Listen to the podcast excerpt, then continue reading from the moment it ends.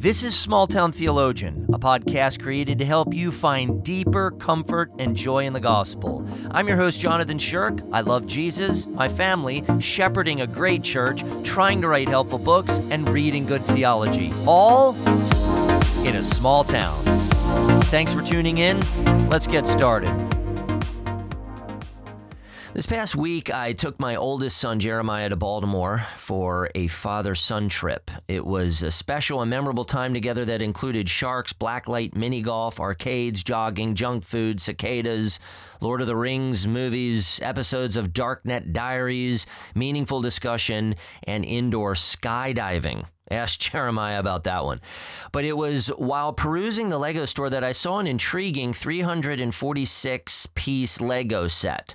On the front of the box was a picture of the set a striped rainbow backdrop and platform with a matching Lego figure standing in each colored stripe. On the, the box was the phrase, Everyone is awesome.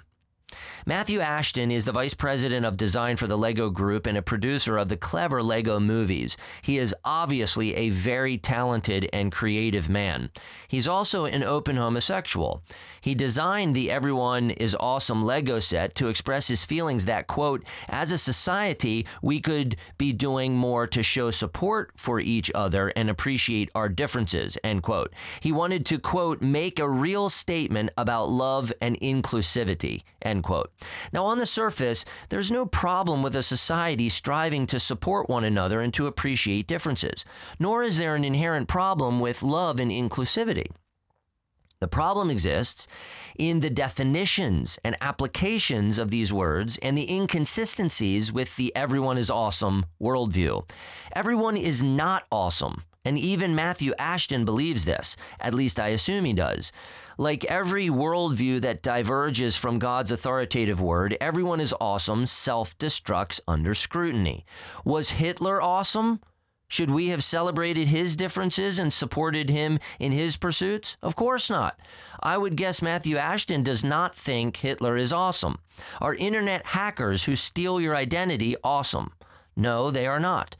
Though we can appreciate their expertise, skill, and problem solving, we cannot celebrate the way they misuse their abilities to exploit others. Are pornographers awesome? I don't think so. Pornography is a brutal industry. Pornographers are image bearers of God. They have uh, they have artistic talents, but we should not celebrate or support them because they exploit, abuse, and manipulate people with their talents. Are those who exploit others for personal gain awesome? The philosophy of everyone is awesome is indefensible. There's another way that everyone is awesome thinking fails.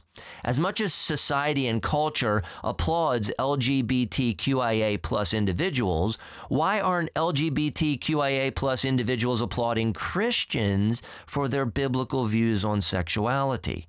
Why aren't they showing support to and appreciating the differences of Christians who also feel ostracized for their beliefs and practices? Orthodox and spirit filled Christians striving by the Holy Spirit to love God and their neighbor, whatever the cost, are a true minority group. Don't those who champion the everyone is awesome worldview also think Christians are awesome? I guess not everyone is awesome after all. As a Christian, I relate to what Matthew Ashton wrote in his piece about the Everyone is Awesome Lego set. I think Christians resonate with Matthew's thought. He said, quote, I came out in my late teens. For some people, it's easier than it used to be, but there are still a lot of struggles for people that are coming out, and it's a really scary process. You don't know how friends and family are going to react. You're afraid of what the consequences may be. End quote. I think many Christians feel the same way about their biblical views on human sexuality, me included. In today's America, holding to biblical sexuality is a good way to be socially ostracized and hated. I, for one, don't enjoy conflict and confrontation. So when it comes to sexuality, trying to be faithful to God is a difficult journey. I think LGBTQIA plus individuals should empathize. Do they empathize?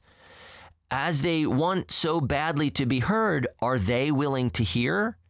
Do those who advocate the everyone is awesome dogma actually believe it? Do they think everyone is awesome or simply those who tell them what they want to hear? Unless everyone is awesome includes Christians and their biblical view of sexuality, the everyone is awesome creed is a lie, a mere cliche, an empty and hypocritical statement. I don't believe everyone is awesome. I confess another creed. In fact, I don't believe anyone is awesome in the full sense of the word, including myself. There is one exception. Christians don't think they're awesome, nor do they celebrate themselves. Anyone who celebrates themselves is a deluded narcissist. Christians don't think anyone is awesome, with the exception of one. Christians think God is awesome and they celebrate Him and what He celebrates, for God alone is worthy of celebration. After God delivered Israel from the Egyptians in hot pursuit, Moses and all Israel sang these lyrics Who is like you, O Lord, among the gods? Who is like you, majestic in holiness, awesome in glorious deeds, doing wonders? No one is like the Lord. This is why Christians believe Almighty God alone is awesome and worthy of celebration. The first commandment sets the parameters of what we celebrate. Everyone is awesome is idolatry, and idolatry is bad for everyone. Christians cannot celebrate anything that God thinks is bad for people. We cannot give approval to anyone living a lifestyle that leads them to death. To do so would be, according to our Heavenly Father, unloving. As Paul alluded, Christians approve what is excellent according to God's definition of excellence. Christians should recognize the inherent human value of LGBTQIA plus individuals and commend their admirable talents and gifts when those talents and gifts are used appropriately, because in them we recognize the common grace of our glorious God and his grace is praiseworthy. But to the extent that the LGBTQIA plus community misuses their talents, gifts, and even sexuality, we will not celebrate. We will grieve precisely because we love God and them. We know that sin leads to death, and we desire LGBTQIA plus individuals to experience the forgiveness and freedom of God in Christ. True peace, love, joy, and contentment will come when the everyone is awesome dogma is exchanged for the God is awesome truth. To the LGBTQIA plus community, if you're listening, we Christians think like this not because we think we are awesome, or because we want you to celebrate us, or because we want to be rude to you. We think this way because we believe God alone is awesome and we want to celebrate Him and what He celebrates.